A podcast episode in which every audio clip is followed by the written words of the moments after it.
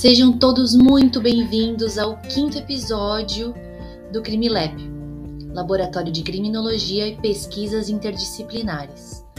Nessa edição, vamos aprofundar algumas questões da criminologia crítica. Teremos a continuidade no próximo episódio, quando a gente termina o nosso primeiro módulo de estudos aqui do Crime Lab. Nessa edição, então, a gente vai conversar com os textos do Rush e do Kirchheimer. Se você tem curiosidade e interesse de aprofundar os teus estudos da área da criminologia, se inscreve aqui na nossa publicação do Spotify e também lá na nossa página do Instagram, arroba Crimilab. Vamos lá?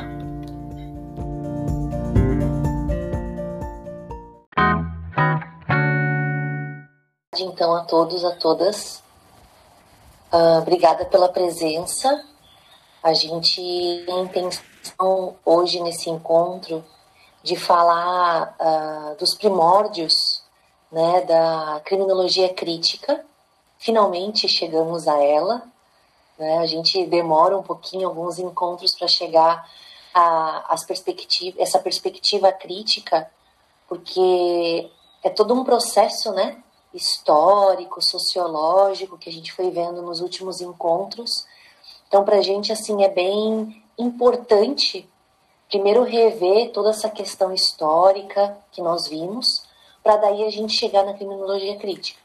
Se a gente for parar para pensar, a criminologia crítica, ela se estende até hoje, né? A maioria, assim, dos criminólogos, tanto brasileiros, latino-americanos, americanos, é, norte-americanos, né, no caso, e europeus, assim, a grande maioria hoje se auto-intitulam como né, adeptos da criminologia crítica. E quando a gente diz isso, parece que, é, num primeiro plano, isso seria algo assim fechado, um entendimento único, mas vocês vão perceber que, na verdade, mesmo dentro da criminologia crítica, a gente tem alguns olhares né, um pouco talvez mais marxistas, outros nem tanto, outros ainda com uma pegada sociológica, então, e outras então com uma pegada mais metodológica. Então, assim, tudo isso a gente vai, vai trabalhando, começando hoje, né, essa parte da criminologia crítica, e por isso que a gente escolheu como tema, ou enfim, como, como é, não, um texto, né, no caso, do Rush e do Kirchheimer para a gente poder conseguir compreender esse caminhar dessa nova perspectiva. É, eu trouxe para vocês aqui só alguns pontos assim bem básicos que eu daqui a pouquinho já vou compartilhar a tela com vocês, né, mas só para a gente pensar junto algumas questões.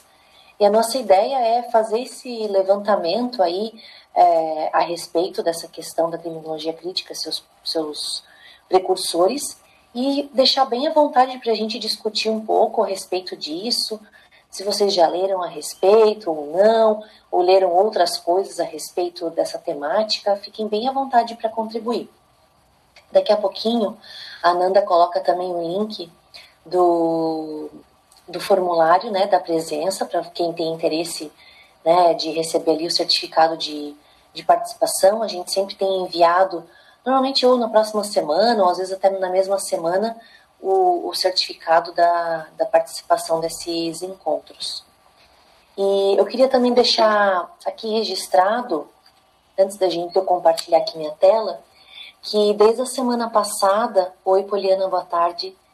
Desde a semana passada, a gente abriu um pequeno processo seletivo aqui, entre muitas aspas, né? Não um processo seletivo, foi mais um pedido assim de auxílio ali no nosso grupo, talvez vocês devem ter lido, acompanhado, uh, que, que, que, algumas pessoas assim, né, que se disponibilizassem a, a ajudar a gente nessa parte burocrática de organização né, do nosso laboratório.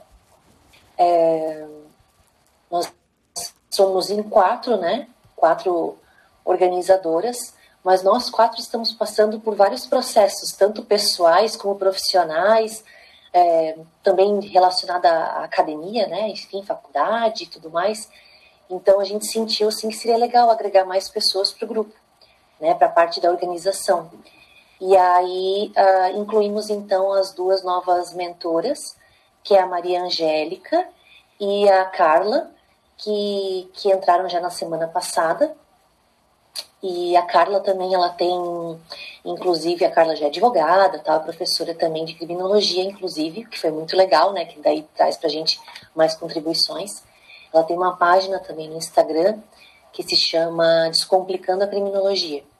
Então, nós até fizemos uma postagem essa semana uh, falando dessa nova parceria, então, né, para a gente ter essa, esses encontros de, de materiais e tal. Então, acho que vai ser um, uma coisa bem bacana. E a Maria Angélica está no mestrado, né, então já é formada também, e também está nos auxiliando nessas partes burocráticas, tanto que ela que escolheu o, os artigos científicos que foram indicados na nossa referência.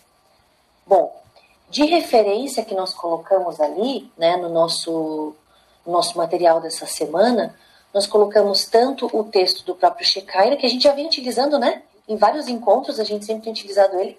A gente gosta muito do texto do Shekhara porque ele é bem didático, bem atual, assim, não sei se vocês curtem ou não, né, o Sérgio Shekhara, mas, assim, pelo menos de nossa parte a gente é bem fanzona, assim, né, coraçãozinho para o Shekhara, porque realmente a escrita dele é muito fluida, muito gostosa de se ler e de fácil compreensão.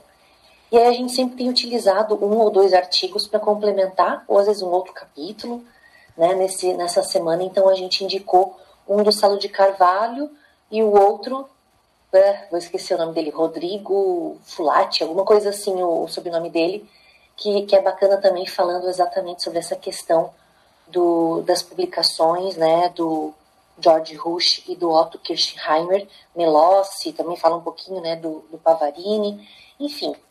Então, ficou bem bacana nesse, nesse momento. E antes de começar propriamente aqui, quer dizer, a gente já começou, né? Mas antes de entrar nessa parte para compartilhar minha tela, é, a gente queria até fazer assim, uma micro, micro crítica a, ao vídeo que a gente postou do YouTube, porque a gente sempre gosta de colocar um videozinho para complementar o material, né? E algumas vezes a gente já, já publicou vídeos desse professor, que agora eu não vou abrir aqui no, no negócio, mas acho que tá, tá, tá fácil, fácil para abrir aqui, deixa eu ver o nome dele aqui. O vídeo dele é... Ah, não, não vai estar tá aberto aqui. Não, tudo bem, não tem problema. Eu não vou lembrar do nome dele agora, mas é um professor que a gente já postou várias vezes, né, material dele aqui. E nesse vídeo que ele fala sobre o início, assim, né, essa, esses precursores da criminologia crítica, no final do vídeo ele é um pouco assim é, incisivo e é, na questão assim socioeconômica. Né? E a gente não curtiu muito, assim, já tem algumas outras pessoas que também não gostam desse tipo de, de abordagem, né? como se a única perspectiva da criminologia crítica fosse uma questão socioeconômica. E, na verdade, não, né? Como nós já falamos anteriormente, tem outras perspectivas, né? Sociológicas ou mais metodológicas. Enfim, então só queria deixar aqui registrado essa pequena crítica. O vídeo dele é muito bom, ele é bem... Isso, obrigada, Giovanni, diga isso. Exatamente. Eu gosto muito dos vídeos deles, porque ele, ele é bem focado, assim, para concurso público, né? para dar dicas, assim, quanto a isso eu acho bem positivo. Mas acho que nesse, nesse finalzinho, assim, talvez ele tenha é, generalizado demais. Mas tudo bem, fica aí, né? Fica, faz parte. E aí, bom, então deixa eu abrir já aqui para vocês, gente. Deixa eu compartilhar aqui minha tela. Para a gente conversar um pouco sobre essa questão. Uma janela, aqui. Vamos ver se vai dar certo. Oi, Maria Angélica. Oi, Vanessa. Olá, boa tarde, gente. Boa tarde. Ignorar. Tá. Então, assim, gente, é, quando a gente vai. Deixa eu tirar alguma coisa. Quando a gente começa a estudar a criminologia crítica, é bastante bacana, porque uh, até o final do século XIX, existia é, muito uma ideia né, de o abolicionismo total, né, de um pensamento assim bastante forte, uh, como também existia projetos políticos buscando a punição. É o que a gente viu, né, quando a gente estudou a respeito do Lombroso e toda aquela galera, pensando também no Brasil, quando a gente pensa né, no Nina Rodrigues, que a gente também falou já em outro encontro. Então, a gente tinha esses dois grandes projetos políticos, né, ou governamentais, que se aplicavam ou não, eventualmente, para determinados governos. E aí, na, quando a gente vai. Só permitindo que o pessoal entrar.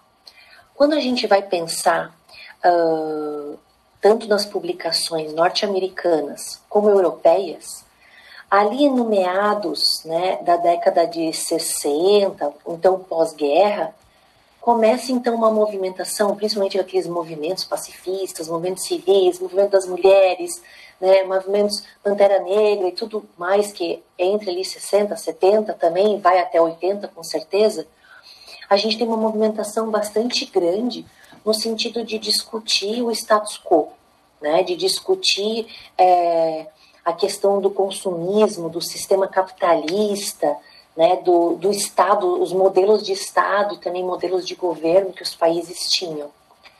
No entanto, um pouquinho antes disso, ali bem no entre guerras mesmo, né, gente, ali na final da década de 30, é, o pessoal da escola de Frankfurt é, começa a escrever e já nessa época a criticar esses modelos uh, de Estado moderno e sistema capitalista.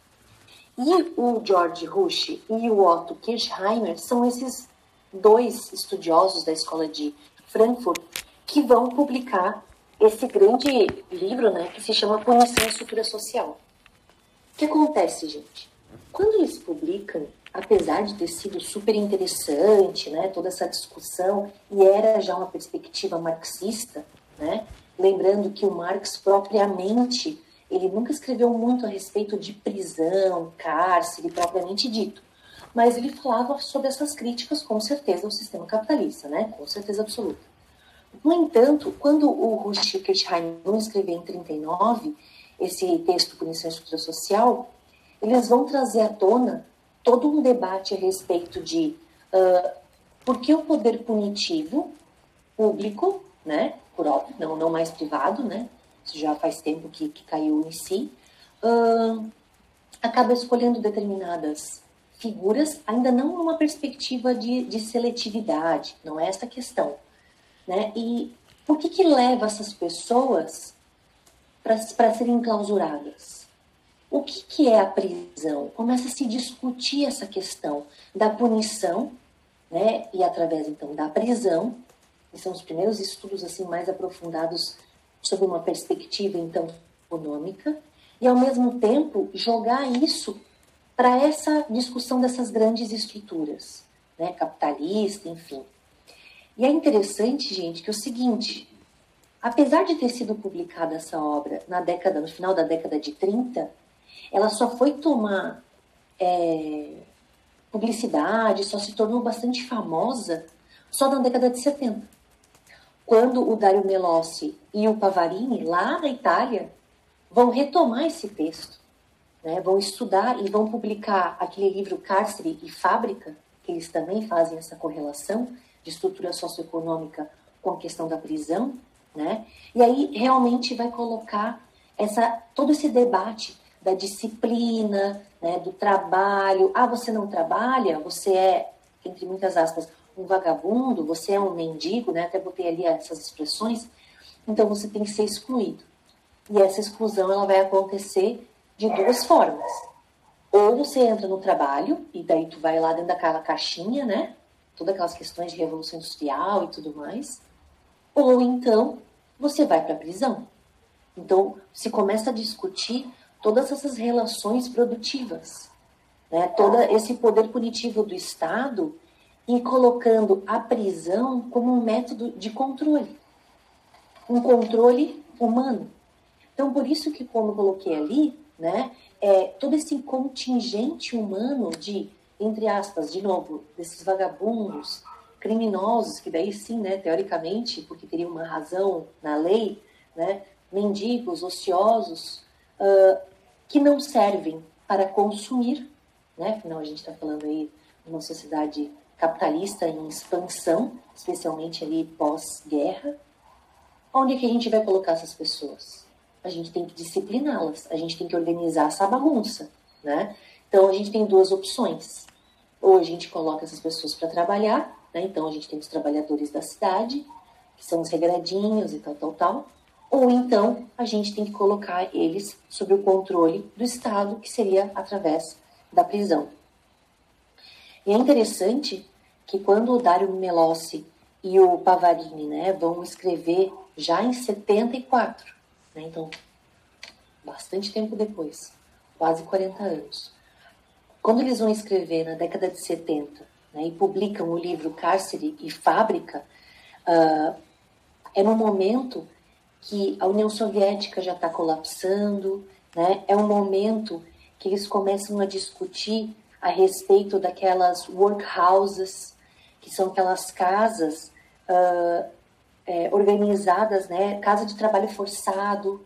Então se começa a discutir essa, essa questão. Ah, você está aí, né, largado, sem atividade? Não, então nós vamos te disciplinar, te controlar através dessas, dessas formas. Além disso, eles afirmam que a cada modo de produção que cada sociedade tem, desempenha, vai existir um método ou um modo diferente de punição.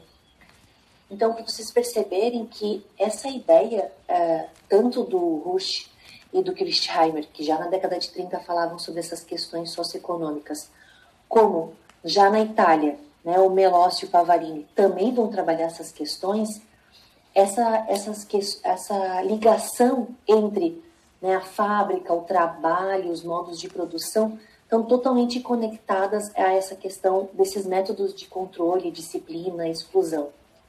Se vocês lembram de ter lido, né, enfim, o livro do, do Michel Foucault, O Vigiar e Punir, claro, ele também fala um pouco mais dos horrores das prisões, da Idade Média, depois mais para frente, tal, tal, tal. Mas uma das grandes preocupações também do Foucault, não só nesse livro, mas em outras publicações, são essas instituições totais. Né? Então, tanto cárcere como uh, conventos, escola, todo esse, esse ideal disciplinador que vem de um Estado, né? que tenta buscar através de, desses métodos de controle. Também, uh, quando o Melossi e o Pavarini vão escrever na Itália, eles também fazem uma comparação dessas workhouses que eu mencionei para vocês, né, que seriam essas casas de trabalho forçado, mas que na verdade não deixa de ser uma instituição carcerária, né, só com talvez um outro aspecto, com, a, com as penitenciárias da Filadélfia nos Estados Unidos, que que, de certa forma, né, apesar de não ter um trabalho forçado, uh, ainda assim né, era utilizado, em muitos casos, o silêncio. Então, o silêncio também como uma forma de controle. Então, você tinha quartos isolados, tu não compartilhava o quarto com ninguém, né, tu não tinha praticamente visibilidade, pouco se podia circular entre o prédio né, ali da penitenciária. Então, todo um, um um movimento também de disciplinar essas pessoas, até mesmo a parte mental, né? psicológica, enfim, emocional, de tu não poder ter nenhum contato é, com os outros apenados. Então, assim, é, todas essas instituições de correição, né, enfim, essas instituições de disciplinas, e aí eles começam a fazer todo um estudo a respeito do sistema penitenciário norte-americano, não sei se vocês já viram, tem um seriado muito bom que se chama, acho que 13 Terceira Emenda. Tá até na Netflix, se eu não me engano. É muito legal esse seriado, que fala muito sobre essa questão do sistema penitenciário norte-americano, né? De como tem essa ligação é, de empresa, de ser uma quase uma empresa pública privada, assim, não, como é que eles chamam isso? Uma parceria, né? PPP, né? Uma parceria pública privada então, algumas penitenciárias norte-americanas, eu digo isso hoje em dia, mas já é um processo né, que foi acontecendo, elas foram meio que se privatizando, vamos chamar assim. Claro que tem uma fiscalização estatal, às vezes bem questionável, né, gente? Ah, é da Netflix. Obrigada, Ana, não tinha certeza absoluta.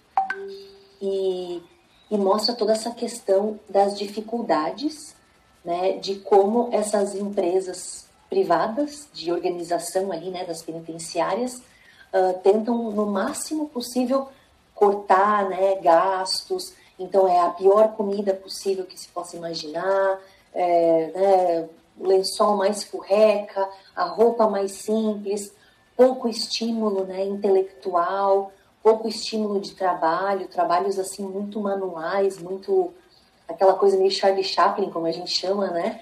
de, de só ali apertar o botão, de costurar não sei o quê. Então, assim, a pessoa não sai né, formada em algo, é um trabalho muito mecânico e, e manual na grande maioria das vezes. Não dá para também generalizar, né? a gente sabe que existem casos pontuais que não, não seriam assim. Mas eu quero fazer um parêntese aqui, que toda essa questão é, acaba colocando a prisão, né, então, isso que é o início da criminologia crítica, é questionar o modelo de punição através da prisão, desses sistemas né, prisionais, em que uh, há o controle desses seres humanos, desse contingente humano, que não consome. Então, vocês conseguem entender a linha aqui? Né? A prisão interligada, ou seja, sendo esse método de controle que uh, acaba sendo uma forma tanto de punição, mas também uma forma de trabalho. Então, assim, se a pessoa não consome, ela não gera renda, ela não gera movimento de dinheiro, né, financeiro. Então, ela trabalha. Quem que vai ser o chefe dela? O Estado. Né? Então, o consumo se justifica, a falta, desculpa, de consumo aqui dessa ponta, dessa linha, vai se justificar, então, pelo aprisionamento. Ah, você é um vagabundo, você é um criminoso, né, um mendigo, enfim. Então você não consome, você não gira essa máquina, né? Essa máquina de destruir pessoas, como diz a Angela Davis, né?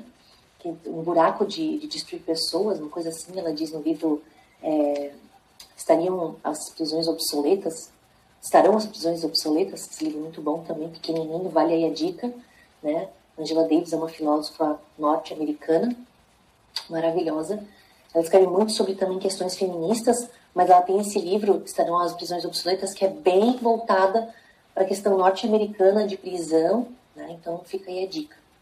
Então todo esse sistema e todas essas críticas começam a surgir nesse período pós-guerra.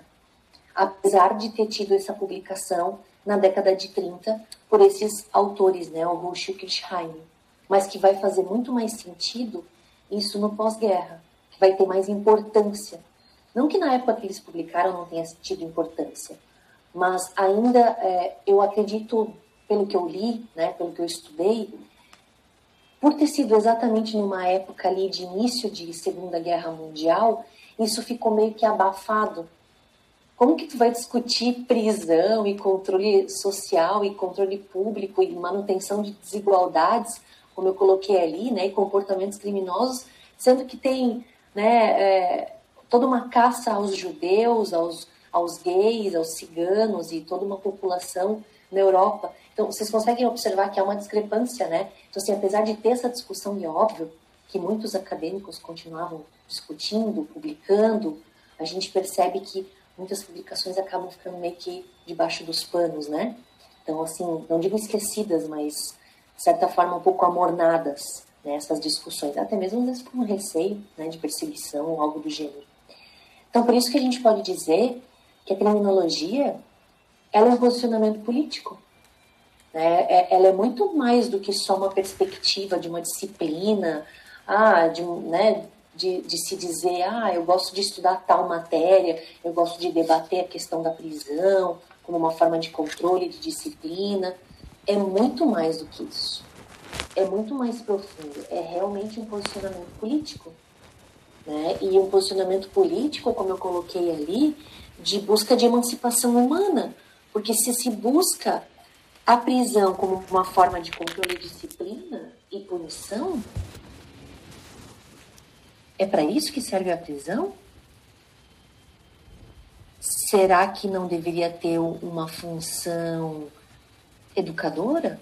educativa, sei lá, ou de tentar fazer a pessoa compreender que fez algo de errado, eu estou buscando outras alternativas. Não estou dizendo que eu pense dessa forma, tá?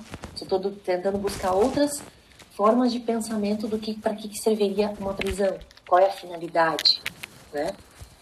Então começa a se buscar, exato, exatamente a ressocialização, né? Ou enfim, é, qualquer razão que seja, até vamos buscar uma, uma razão que mais esdrúxula ainda, buscando né, as razões etiológicas. Ah, então é um controle já pré-estabelecido por conta de questões de raça, etnia, fenotipo, né? Estou aqui fazendo, trazendo várias, vários olhares. E além disso, a criminologia crítica, ela além de ser um posicionamento político né, e de busca de emancipação humana, ela também vai ser um movimento anticapitalista que vai tentar buscar desconstruir o sistema capitalista como é. Né? Esse sistema que busca o consumo acima de qualquer coisa. E se você não consome, você tem que ser excluído. Ou, como aquele member fala, né, da necropolítica, é, você pode ser, você deve ser morto ou pode ser morto pelo próprio Estado. Né? Falando, eu sei que isso é muito mais contemporâneo, mas acho que é, é legal a gente também trazer aqui outras perspectivas, né? Então, na continuidade aqui, gente, como eu falei para vocês, o, o Rush e o Kirchheimer publicam então esse texto da e Estrutura Social em 39. Na década de 70, ele é retomado né, pelo Dário Melossi, nesse texto do Cárcere de Fábrica, exatamente né, discutindo a prisão como um método de controle, né, de dominação de, das classes né, dentro dessa ideia do capitalismo. E claro, né, gente, a gente está falando aqui de uma perspectiva bem marxista. Né? Então, assim, toda essa discussão de luta de classes, proletariado, uh, né, classe dominante, classe dominada, tudo isso vem à tona. Né? Vem bastante à tona aqui a respeito quando esses autores vão publicar. Além disso, em 73, né, é, a gente percebe que uh, tem, tem esse encontro da New Criminology, que eles chamam, né? Tem esse, esse congresso que eles vão fazer várias apresentações de trabalhos, discussões e tal. Então, uh, se coloca, né, se apresenta, na grande maioria dos livros, das publicações, de que a criminologia crítica propriamente dita teria surgido a partir desse congresso, desse encontro né, de vários autores criminólogos ou criminologistas a defender né, da, da, situação. Mas que depois vem né, a, o que a gente chama hoje em dia de critical criminology. E uh, esse encontro ele acaba acontecendo lá na Inglaterra, né, e a gente tem um desses precursores que seria o Taylor, tem o Walton, Walton, Walton e o Young, né, que também vão fazer algumas publicações, mas daí mais num olhar europeu, né, apesar de ter também algumas perspectivas norte-americanas, mas eles vão também trazer toda essa questão da prisão. Então, assim, é importante fazer aqui só uma pequena paradinha. Vocês percebem que nos últimos encontros que a gente vem conversando, né, tanto dessas perspectivas sociológicas, e antes ainda, quando a gente falava né, do, do desse olhar etiológico lá do Lombroso e tudo mais, o foco ainda era muito voltado para as pessoas, né, para o criminoso, quem é esse criminoso, por que, que ele é taxado como tal, né, ou dependendo da situação, alguns grupos, como por exemplo aquele, uh, a teoria ali das subculturas delinquentes, ou lá da, do, do pessoal do colarinho branco, né, do, deu um branco aqui, gente, do Sutherland, né, então assim, ainda se focava muito nessa questão das pessoas, individualmente ou sob um aspecto de grupo, no coletivo ou macro sociológico. Aqui na criminologia crítica, você consegue observar que o foco sai um pouco das pessoas em si. E a gente começa a colocar o foco no controle social, né? na forma com que o Estado pune, na forma com que a prisão é vista como tal. Deixa eu fazer agora uma brincadeira que eu sempre gosto de fazer, uma metáfora, enfim, uma analogia, como chame como quiser. Quando a gente começa a estudar a criminologia, nesse processo histórico que eu, que eu comecei, né, o nosso encontro falando muito sobre isso, eu gosto muito da ideia da, da metáfora do pêndulo. Acho que eu já falei isso talvez em algum outro encontro, que é uma ideia mais ou menos assim, né? Quando a gente começa a falar lá da escola clássica, a gente estaria aqui numa ponta aqui do pêndulo, né? E a gente fala lá do Becaria e tal, que ele se preocupa com essa punição exacerbada, descontrolada, né? Os julgamentos imparciais e tudo mais. E aí a gente tem um outro lado do pêndulo, um outro extremo, que seria então as perspectivas do Lombroso, né, de se preocupar completamente só com quem é o criminoso, por que, que se comete crime, as causas. Vocês percebem que a sociológica parece que fica aqui meio que no meio termo. Mas agora a criminologia crítica não parece que meio que a gente volta a novamente se discutir o controle social, a novamente se discutir como o Estado pune, por que pune, a quem pune, de que modo, né? Uh, então, não sei se vocês conseguiram compreender essa minha ideia do pêndulo, mas realmente me parece assim bem exemplificativo para entender que essas discussões vão e vêm. Deixa eu fazer um outro parênteses aqui, parênteses, parênteses do parênteses, né? Meados da década de 90, começou um estudo. Eu não tô, isso eu me lembrei agora, tá, gente? Foi só um estalo aqui, né? Quando a gente faz essas conexões loucas, quando tá dando aula, tá conversando, dando palestra, enfim, falando sobre o assunto. Na meados da década de 90, um professor, se eu não me engano, é na universidade, pá, agora não vou lembrar se é Nova York ou Michigan, enfim.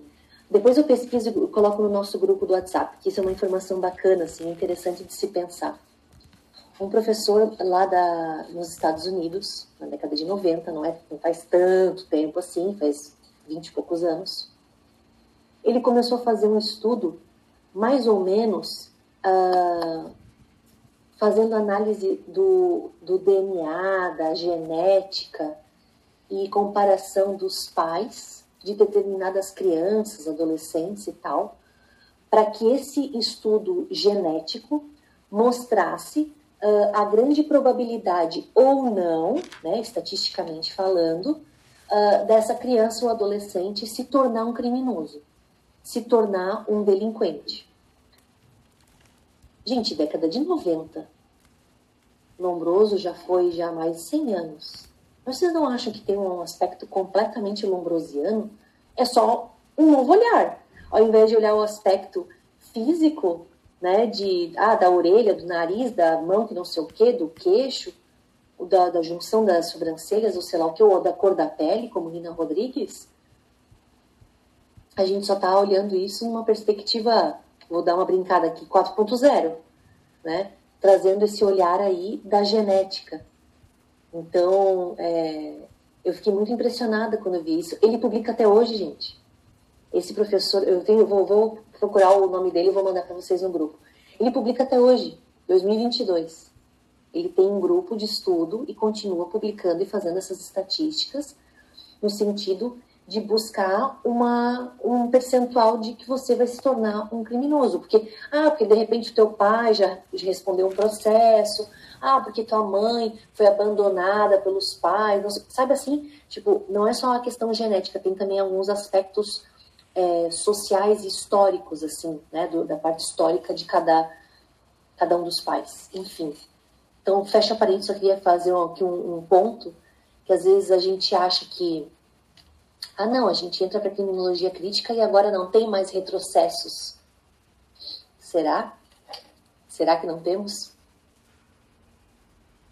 Bom, na continuidade, gente, como eu falei para vocês, todas essas discussões, né, nesse período ali pós-guerra, de movimentos civis, ondas pacifistas, a segunda onda ali do feminismo, tá aqui tá errado, onda, né, gente, não anda. Segunda onda, né, do feminismo, movimentos panteras negras. Então todas essas discussões, é essa agenda que está acontecendo ali entre a década de 70, 80, eu tô dizendo 80 porque 80 é mais assim América Latina, tá? É quando começa mais a despontar aqui Claro, né, a gente estava passando por um período de regime militar, de ditadura, né, então tudo isso também ficou um pouco silenciado, né, até por conta de toda a violência e tudo mais. Mas então, assim, há uma retomada, por isso que eu coloquei no slide anterior, que a criminologia crítica ela é um posicionamento político. Há uma retomada dessas, dessas discussões políticas para dentro da criminologia. Né? Há todo um estudo de economia política do delito. Né? Se estuda o delito, o crime, a punição, dentro de uma determinada sociedade, num tempo, num local, isso a gente já falou várias vezes, né? a respeito de que como alguns determinados locais enfrentam a questão da criminalidade, da prisão, do crime de forma diferenciada. Né? Então, essa agenda da década de 70 ela vai né, se deslocando, se, se prolongando e cada vez se aprofundando mais e mais. A gente tem ainda assim um olhar, vamos colocar, né, negativo a positiva, que seria o seguinte, né, é, essa questão, um ponto, não um ponto negativo sobre um aspecto ruim, né, mas a, a agenda num olhar de negativa seria uma desconstrutora do pensamento positivista, né, da dogmática penal, das diretrizes operacionais e agendas punitivas e do sistema político econômico. Então, discutir essa produção versus a punição. Então, no sentido de querer é, abstrair isso. Esse é o que eu quero dizer com esse ponto, com, essa, com esse olhar, é, aqui deveria ser negativo, né? não negativa, né? Ficou estranho assim no, no feminino. Mas o que eu quero dizer é exatamente isso, que olhando a criminologia crítica, ela vai tentar desconstruir, quebrar barreiras né, que até então estavam postas, né, tentar discutir essa dogmática penal, né, colocada até então, discutir essas agências punitivas, então quebrar, né, quebrar com essas correntes. Sobre um aspecto de criação, né, por isso positivo, ela vai tentar trazer sugestões, né, sugestões de políticas criminais alternativas. E aí, gente, entra o Alessandro Barata, aí entra uh, o próprio é, o Ferraioli mais para frente, né? entra também uh, Juarez Cirino, toda essa, essa galera é, dos nossos criminólogos, né? O Shekai é um pouco mais para frente, é mais década de 90 que ele começa a publicar mais fortemente. Mas de toda forma, né, como eu falei, a América Latina é um pouquinho mais para frente, é mais assim adiante as discussões. Mas ainda assim, uh, apesar de discutir, de ter essa discussão da estrutura política e econômica, vai tentar se atrelar, principalmente na América Latina, essas discussões dos movimentos dos direitos humanos. Então, por isso, as sugestões a respeito de políticas criminais alternativas. Né? Se vai buscar, a partir, por exemplo, da década de 80, com Alessandro Barata, né, escrevendo lá na Itália, que tem aquele livro bem famoso, Criminologia Crítica e Crítica ao Direito Penal, provavelmente vocês talvez já leram, já ouviram falar, né, que ele vai fazer toda essa crítica à estrutura social, mas ao mesmo tempo ele sugere. Então, assim, quando esse pessoal, esses criminólogos, começam a escrever no final da Segunda Guerra Mundial, década de 60, 70, existe muita gente que só critica, critica, critica, critica, né? É, reclama de tudo, tá tudo errado, temos que acabar com tudo, mas não sugere nada. E aí, aos poucos, a gente começa a perceber que não adianta somente a gente ter crítica, a gente tem que ter também um olhar de sugestão. O próprio Alessandro Barata, por exemplo, ele vai tentar trazer uh, sugestões a partir de políticas criminais, né, que, que, que vão tentar uh, quebrar com essa manutenção da desigualdade, né, tentar quebrar com esses processos de criminalização primário, secundário, terciário. Né, ele vai fazer toda uma crítica. A gente vai falar sobre isso talvez no próximo encontro, se eu não me engano. Não quero também me adiantar, que eu já estou encerrando aqui minha fala. Né? Mas ele, ele vai fazer essa crítica gigantesca ao cárcere, dizendo que não adianta nada a gente ter o cárcere para excluir e, e, né, às vezes, muitas vezes até mesmo matar essas pessoas, talvez não intencionalmente, mas de certa forma tirando a vida né, e o tempo dessas pessoas em liberdade, porque isso não vai reduzir o crime, né, não vai melhorar os índices de reincidência, não protege nenhum tipo de bem jurídico, né, tutelado pela lei penal. Então, tudo isso ele vai, ele vai trazer que, na verdade, o, a prisão ela é muito mais quase que uma satisfação do sadismo punitivo do Estado. Ele vai trazer essa expressão, uma satisfação do sadismo punitivo. Eu acho bem forte essa expressão né, que ele traz. E ele diz que existe todo um discurso oculto quanto à, questão do cárcere. Né? O Alessandro Barata vai dizer que o discurso oculto é o seguinte. Gente, desculpa aqui a cachorrada. É, o discurso oculto é que, na verdade, a prisão. Deixa eu fechar a janela aqui, só um minutinho.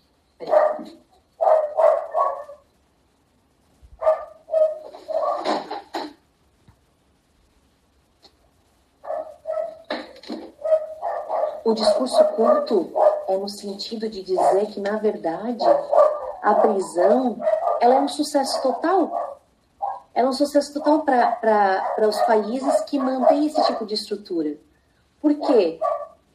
Tranquilo, Poliana, fica, fica sossegada. Só de, lembra de, de assinar ali a presença, não sei se a Nanda já compartilhou com o pessoal. A prisão, ela, além de né, manter e garantir a, a, máquina girando, o capitalismo, ela mantém essa, esse sistema de desigualdade um pouco mais equilibrado. Beleza, Nanda, obrigada. Então, na verdade, o discurso oculto que ninguém fala é que, na verdade, a prisão é um sucesso. O discurso que se declara né, é que é um fracasso, que teria que ter mais, tem que construir mais prisões, né? Que a gente tem que ter mais vaga, que a gente tem que reformar o sistema. É isso que as pessoas publicam, né? Que os políticos, na grande maioria das vezes, publicam, né? Falam. Não, a gente tem que, tem que construir mais prisões. Vamos melhorar o sistema, fazer reforma. Esse é o discurso declarado. Mas, na verdade, por trás dos panos, a gente sabe que é um sucesso, que a gente exclui quem não consome. Então, daí volta né, toda aquela publicação do Rush e do Kirchheimer. Gente, vou dar uma paradinha aqui, porque minha garganta já tá coçando de tanto falar. E eu queria escutar vocês. Eu vou parar meu compartilhamento, como eu tinha falado. Era só esses dois slidezinhos mesmo pra gente conversar. E eu queria escutar vocês, se vocês já pensaram sobre isso, já leram a respeito, se chegaram a ler algum texto, enfim, vamos conversar um pouquinho sobre isso. E aí? Júlia, Giovanni, Ananda, Eduarda, Vanessa. Eu posso começar aqui. É... Talvez me falta estudar mais, não sei se o que eu vou falar pode ser besteira ou não. Não, o grupo mas, é para isso mesmo, né, Júlio? É, para a gente conversar e tal. Mas então, com é base no, no, que a gente vem conversando, até o que trouxe ali anteriormente, que ah, é, teve um professor agora que em 1990 ele retrocedeu, voltou a Lombroso. Mas, Sim. É, mas eu, tipo, por experiência, pelo que a gente vai lendo, não esses autores, eu não acredito que seja um retrocesso, sim que tudo dialoga então, nós temos o diferente, o diferente ele é visto é, de uma forma não prazerosa pela maioria. Então, a pessoa que não acompanha a moda, digamos assim, que anda com uma roupa já batida, rasgada, larga, ela já é vista em atitude suspeita na rua. A pessoa que não tem dinheiro para, sei lá, hidratar o cabelo, fazer o corte que todos estão fazendo também já é vista de forma diferente. Então, eu acredito que quando a gente começa a olhar para essas questões, entra tanto a questão do lombroso, do diferente, do feio, da pessoa que tem a orelha grande, porque ele hoje em dia não tem dinheiro e oportunidade para diminuir a orelha, e acaba entrando também na questão do próprio mercado, do, do consumismo. Porque o que a gente vê, é, sei lá, às vezes as castas, ou quem já está no extrato mais elevado da sociedade, a pessoa que não gosta de si própria, ela vai se modificando. Então ela faz uma cirurgia aqui, ela compra uma roupa de luxo ali, ela anda com determinado tipo de veículo, e se ela é pega cometendo um eventual crime, a mídia vai vir com um discurso para amenizar que o crime não foi aquilo tudo, a não ser que o crime seja tão bárbaro que daí ele acaba sendo utilizado de forma sensacionalista para que o jornal ganhe dinheiro e que para os políticos acabem mostrando de certa forma que quem é rico, quem está naquele estrato também paga, que não é só o pobre. E eu acabo acreditando também que sim, que a prisão ela é um sucesso, porque a gente não vê nenhum discurso querendo melhorar. A gente só escuta é, discurso falando, ó, é, com esse governo a criminalidade, criminalidade aumentou, é, com esse governo estamos tendo mais roubos na rua, mais tráfico. Então, a minha proposta é que eu vou diminuir essa taxa de criminalidade. Mas não fala como. Então, não fala que vai investir na educação para daqui a 10, 15, 20 anos diminuir a criminalidade. Não, dá. É... Ou então aumenta a pena, né, Giovanni? Isso, é o pacote anticrime, dá uma solução simples para um problema, problema complexo. complexo. Uhum. Então, acredito que tudo se dialoga, na verdade tanto o diferente, seja pela cor da pele, seja pelo tamanho do nariz, orelha, pela vestimenta que utiliza. Então, vai desde a aparência da pessoa até a condição financeira, porque também a gente vê muito é, os políticos cometendo crimes, só que poucos eles vão presos. E por que poucos eles vão presos? Porque não tem porque são poucos os que conseguem substituir essas pessoas no mercado um CEO de uma grande empresa. Não é qualquer um que consegue substituir um CEO de uma grande empresa. Só que qualquer um consegue substituir um pedreiro. Qualquer um consegue substituir um boca de caixa, um frentista. E são essas as pessoas que a gente vê no cárcere. É o ajudante pedreiro, é o cara que trabalhava numa lojinha da esquina, é o cara que trabalhava sem carteira assinada. Então ele vai preso, não dá um dia, já tem 10, 15, 20 para assumir o lugar dele. Enfim, essa é a minha contribuição, não com base nos textos, mas só com o que eu venho concluindo dos encontros que a gente vem tendo, na verdade. Sim, mas está ótimo. A ideia é essa mesmo. A gente não precisa sempre falar tendo como base os textos, é. imagina? A ideia nem é ativa marxista, apesar de eu ter as minhas ressalvas para algumas questões, eu acho que hoje em dia a perspectiva marxista ela está é, um pouco defasada, vamos chamar assim, Acho que existem hoje em dia outros olhares, e a gente vai ver nos próximos encontros outros olhares mais contemporâneos. Ela ainda responde e traz questões para a gente pensar muito contemporâneas. Essas questões socioestruturais, assim, é, é muito tapa na cara, né? Essa que é a verdade, é muito tapa na cara. Então, a gente tendo uma sociedade desigual como a nossa, é, esses pensamentos a respeito das estruturas socioeconômicas são bem são bem gritantes assim para nossa realidade, né? A prisão, se tu for ver a grande maioria, mas grande, grande, grande maioria mesmo das pessoas que estão presas são pró, pobres, miseráveis, não têm, né, mal são alfabetizados, tem, sei lá, primeira, o primeiro primário ali, como é que se diz assim, a primeira fase de estudos, né? Pouquíssimos têm ensino superior. Então, é realmente assim, é, é bem escrachado isso.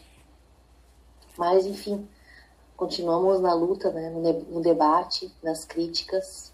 É daí, não sei se foi o texto ou se o vídeo que fala que a criminologia crítica, que quando fala ali do capital, ela também sofre uma outra crítica, ela meio que não vinga 100%, porque ah, nem todo pobre, nem todo excluído é criminoso. Então ela meio que ah, ela faz uma crítica, mas ela também não se sustenta sozinha. Uhum. Mas também se parando para pensar, ele o sistema então meio que pode existir para manter realmente o controle das pessoas que estão fora do sistema. Então, ó, é, trabalha aí, presta o teu serviço para alguém, continua consumindo e caso tu queira fazer isso ou aquilo, reclamar o teu direito de uma forma um pouco mais agressiva, essa daqui é a resposta que nós temos para ti. Exatamente. Então, não sei se mais adiante o texto chega nesse ponto, eu estou no início dele ainda, mas conversando e pensando, eu acho que também o sistema meio que serve para isso também. Sim. Não, faz todo sentido, Giovanni. Faz todo sentido. Essa realmente é a ideia, né? Se você não Sim. consome, você pode ser excluído da sociedade ou então morto, né? Claro que é. o, Rush e o Kirchheimer não falam dessa segunda opção, mas uh, pensando um pouco mais para frente, né, nos criminólogos críticos de hoje em dia, eles já incluem também a, a morte, né? Então, do tipo, todas essas chacinas, operações policiais que acabam, infelizmente, em grande morte, assim, em comunidades, morros, né? É, meio que uma autorização do Estado para matar quem, quem é pobre, quem não consome, né? Ou que consome muito pouco, ou que, que enfeia a cidade, como você falou, a é. questão também, né? Da, nós já conversamos sobre isso em outro, outros encontros, né? É, enfim, Cracolândia, esses ambientes assim, né, urbanos que são tomados por essas pessoas sem condições, né, que estão ali só para enfeiar o ambiente aqui com muitas aspas por ano, né, que torna um problema urbano social. É bem essa questão, bem, bem interessante mesmo. Mas acho que é isso, gente. Então, fiquem super à vontade. Depois para a Ananda vai compartilhar também lá no grupo o linkzinho da, da presença. E o nosso próximo encontro, bom, é daqui a 21 dias, né? Então deve ser, pensando aqui, deve ser iníciozinho de abril, né? Fazendo as contas aqui bem rápido. a gente se encontra então daqui a 21 dias. Para a gente está sendo assim melhor ter colocado três semanas para dar tempo da gente se preparar, sabe? Dar tempo também de, de ler o texto. A gente tenta mandar o mais breve possível, mas realmente às vezes a correria está grande né? acho que para todo mundo, né, início do ano e tal. Mas agora a gente tendo as monitoras também, né, a Maria Angélica e a Carla, acho que vai, vai ser bacana para nos auxiliar nessas partes burocráticas, organização, que dá um trabalhinho, né? Mas então é isso, gente. Muito obrigada pela presença de vocês, pelas contribuições.